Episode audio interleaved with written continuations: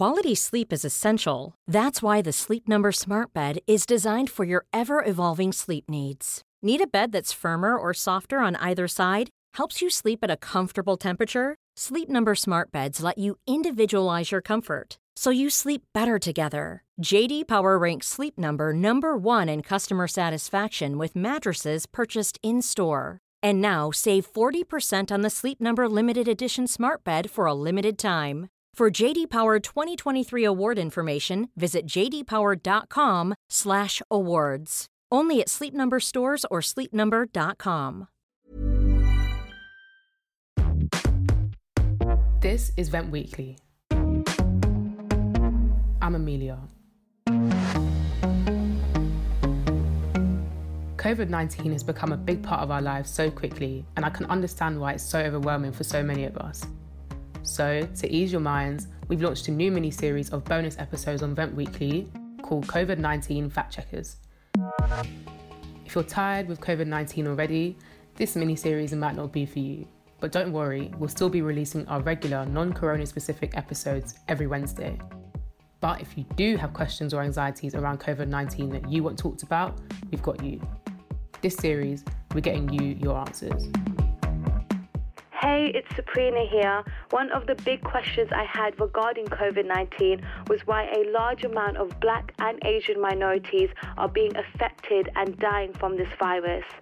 As an ethnic minority myself, this is definitely something that worries me. I would love to know if it's because we are more medically prone or maybe other factors such as institutionalized racism. And does this also explain why Brent has many cases, as I know a lot of Brent residents are ethnic minorities? Understandably, I'm very worried and would love to get some answers.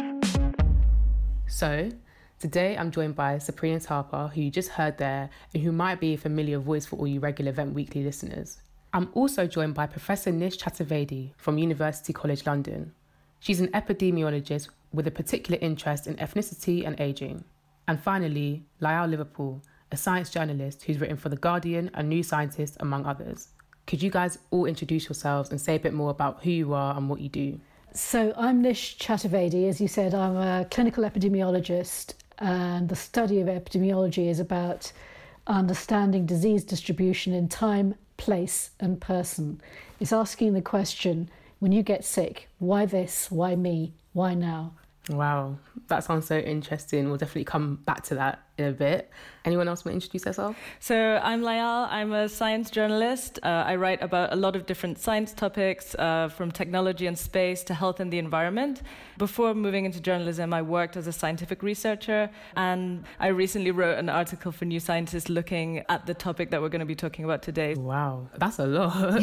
that's yeah, that's intense. And Sabrina, do you want to go next? Um, this is so strange for me. Yeah. Um, I'm Sabrina. Obviously, some of you may have heard of me already. I'm on the Vent Weekly podcast, but I'm joining Amelia on this one because this is something that I really wanted to speak about and something that me and Amelia have already spoken about. I know we have a lot of questions. I have my own speculation, so that's Yeah. why I want to ask questions about that and see mm. if my speculations are maybe just really far fetched or they could have some correlation. What kind of things were you speculating about before we asked the professional was Like, Yeah, so obviously I've seen the medical stuff like um, ethnic minorities are more likely to have high blood pressure, diabetes, which is again something I was confused about because I was like, how is that just like ethnic minorities and how does that work? So I was definitely interested about that. Another thing that I did want to get into institutionalized racism and how maybe that could be embedded in the medical system.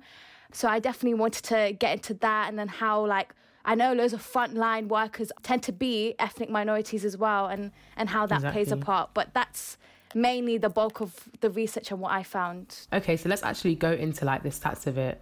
Layal, how severely are people from black and Asian backgrounds being affected?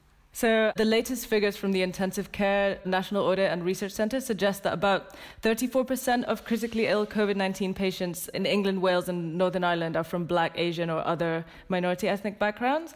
But ethnic minorities account for only about 14% of the, the population of England and Wales, for example. Wow. So there's there's a clear like overrepresentation of ethnic groups in COVID-19 like severe cases.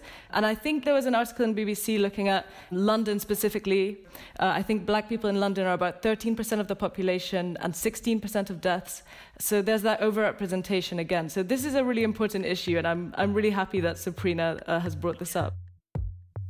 Dominic Raab, um, Sky Analysis has found that 70% of frontline health and social care staff who died from coronavirus were from a non white, a BAME background. Now, people in that community are very worried. I do feel like a lot of people have said that this virus doesn't discriminate in terms of race. Uh, frankly, this uh, coronavirus doesn't discriminate, but. But I have a feeling that it does. Nish, what do you think about that? So I think it's a story of inequalities. It's people who are socioeconomically unequal or have a greater burden of other diseases. The virus has not affected the whole of the country equally, like London, for example. Uh, a quarter of all deaths have come from London. Mm. And pre COVID, 10% of all deaths would come from London. So London has disproportionately contributed, and as Layal said, there's uh, a greater proportion of people from ethnic minority groups in London.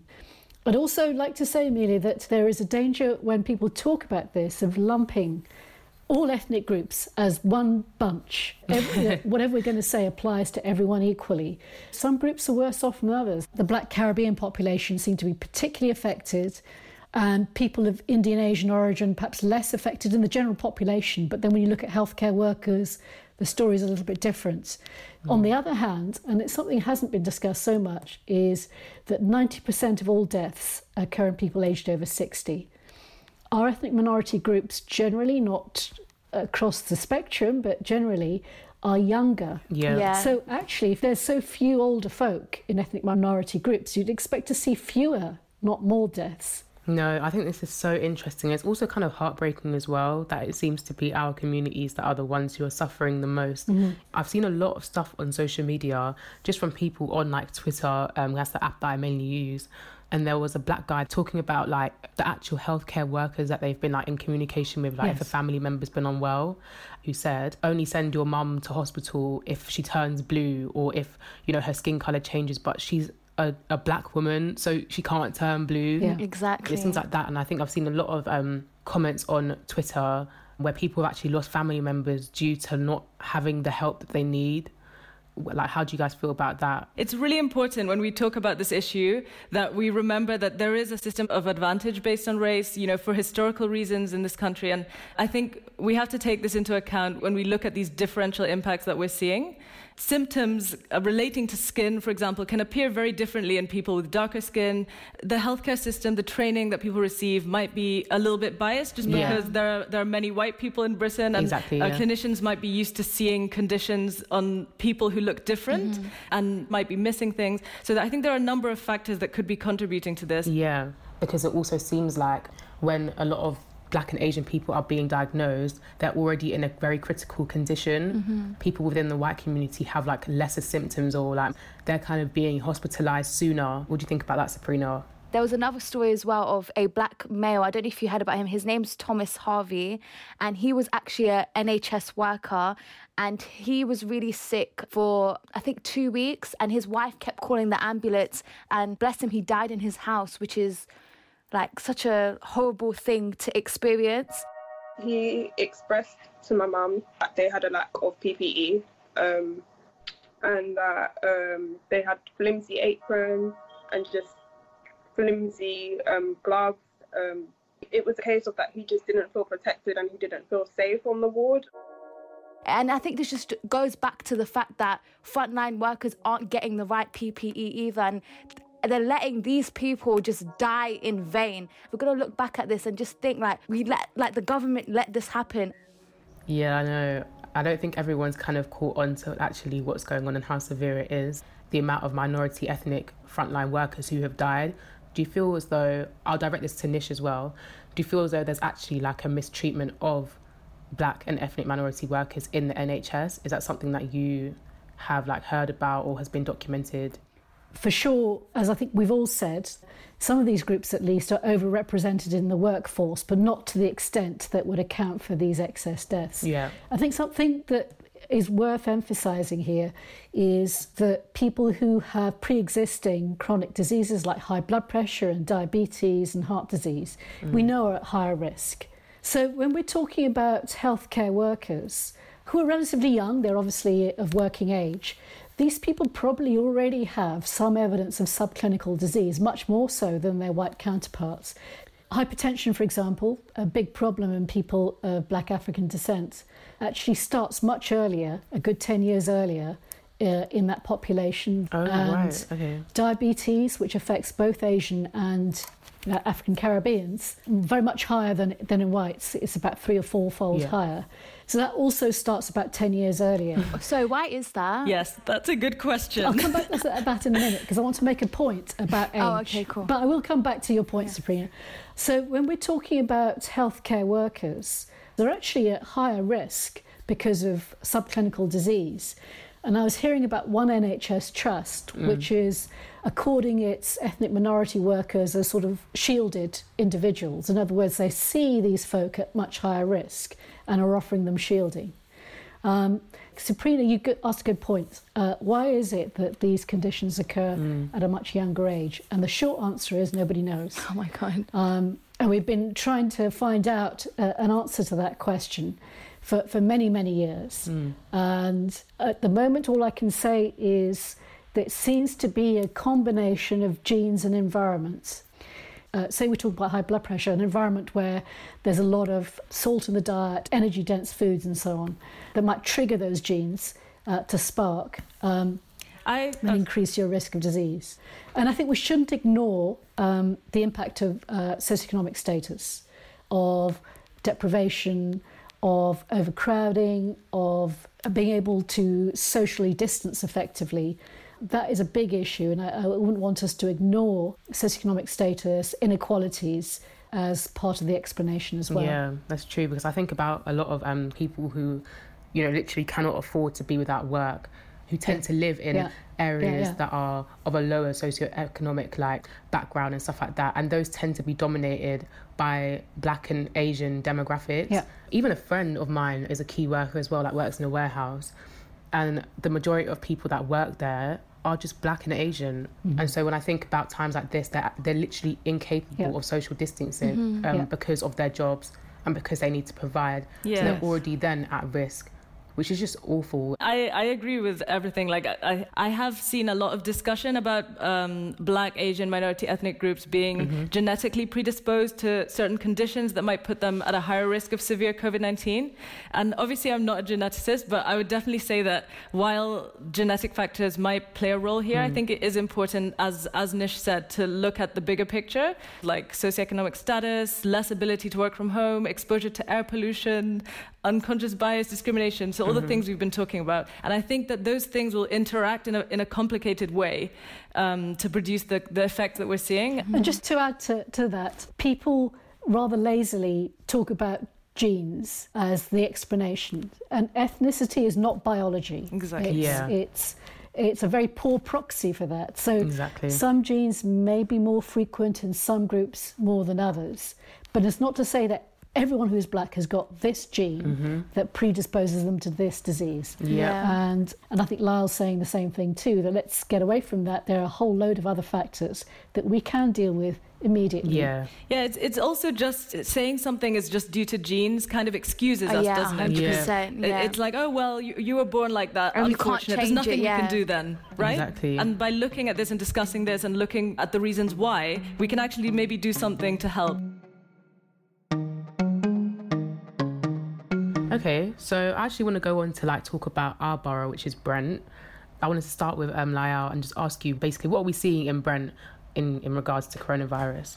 Yeah, so one thing I guess like that's probably important to mention is like data suggests that Brent is within 15% of the most deprived local authorities in the country, and I think that is going to be like an important factor. Yeah. There's there's lots of evidence that people who are poor or deprived in other ways tend to have worse overall health, um, as we've talked about. Yeah. And I think Brent also has uh, has significant uh, diabetes, which we Mm. also discussed, uh, which is a risk factor for, for COVID severity. Yeah. Just going on to Nish as well. As Layal said, Brent's one of the most deprived parts of the country, and deprivation has a huge impact on health.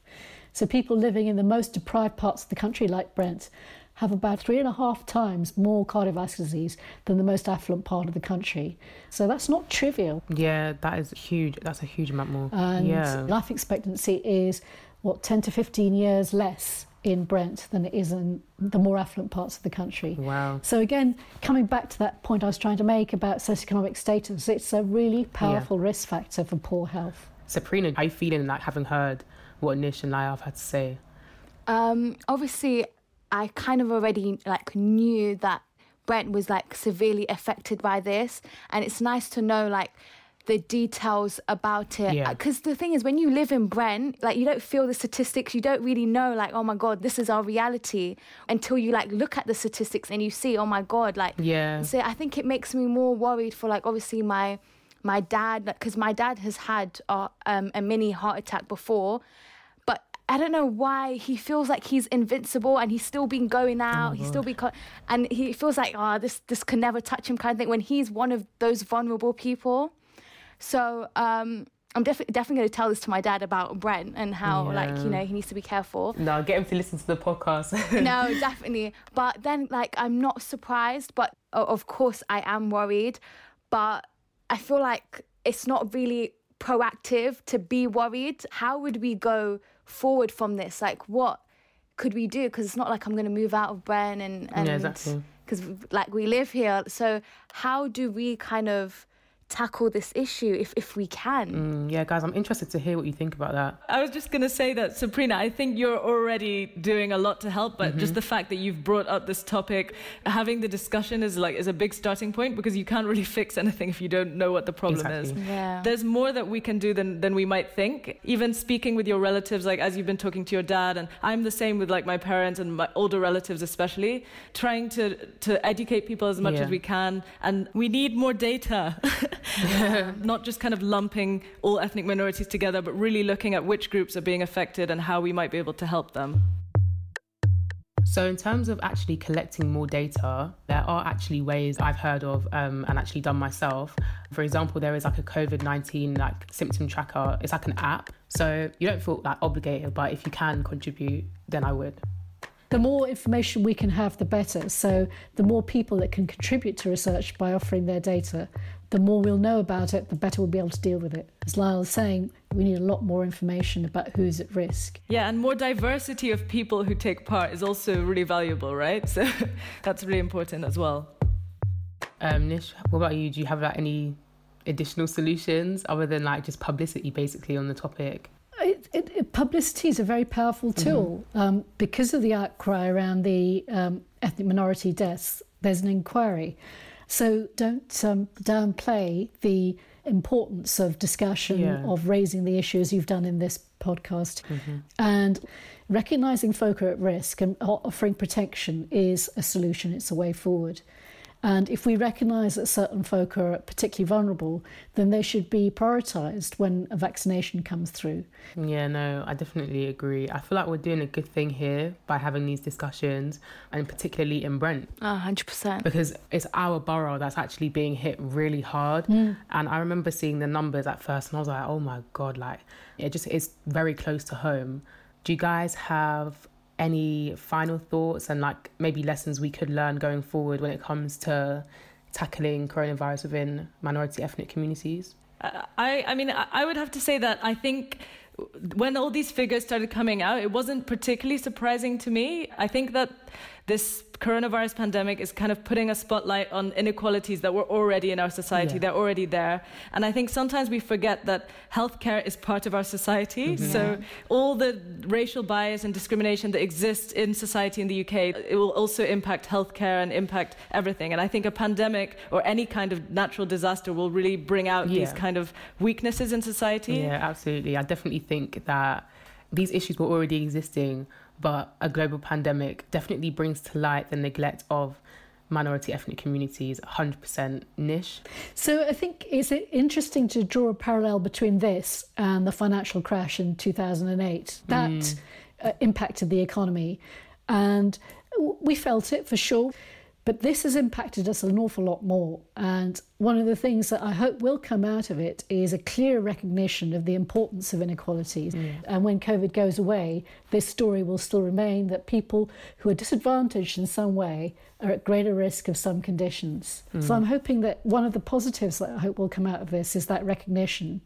And that will play through into government policies and communities and yeah. how we live our lives. Yeah, I hope the same as well. And Sabrina? Um, I guess my more final thoughts is I'm happy like you guys clarified my speculations and my research. I'm glad to know that I'm not going crazy and this does actually exist. It's now controlling, I feel like, my anxiety about the issue. Yeah. And it's different feeling anxiety for yourself and feeling anxiety for your family members. I think that's more mm-hmm. like my issue. And to understand that it's okay to have anxiety about this issue, especially like being from Brent as well. But um, yeah, I just hope that obviously I know that we're past the peak, but just hope that even when this is over, this discussion is not over, and we still continue to Absolutely. like like you said, have more research and put more into it because I feel like the government only cares now because it's happening now, mm-hmm. and then we'll probably just push it to the side after, which I definitely don't want to happen. So yeah, yeah, that's how I feel. No, I really like what you said there. Like even though this will be over, like the discussion doesn't end. I think that's a great way to kind of close this session as well. But yeah, I'm really appreciative of all you guys and your opinions and your facts, um, especially like to do with our community.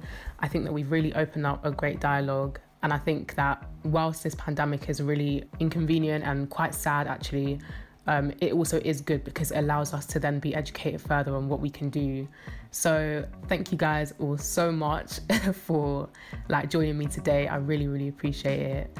Thank you. Thanks. Thanks for having me. Thank you. Enjoyed the discussion. Thank, thank you. Thank you. Thanks. Thanks to all of you. Thank you for listening to Vent Weekly, bonus COVID 19 fact checkers. I've been Amelia. Thanks to Sabrina, Nish, and Layal for joining me. This episode was produced by Rose Delara Beatty with help from the Vent production team, Jess Lawson, Lucas Fothergill, and Maweed Majid. Vent is a collaboration between Vice and Brent London Borough of Culture 2020.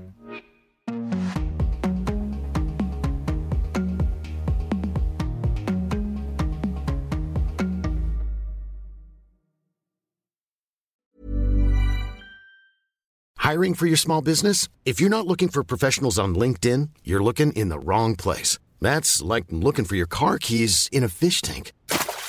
LinkedIn helps you hire professionals you can't find anywhere else, even those who aren't actively searching for a new job but might be open to the perfect role. In a given month, over 70% of LinkedIn users don't even visit other leading job sites. So start looking in the right place. With LinkedIn, you can hire professionals like a professional. Post your free job on linkedin.com slash people today.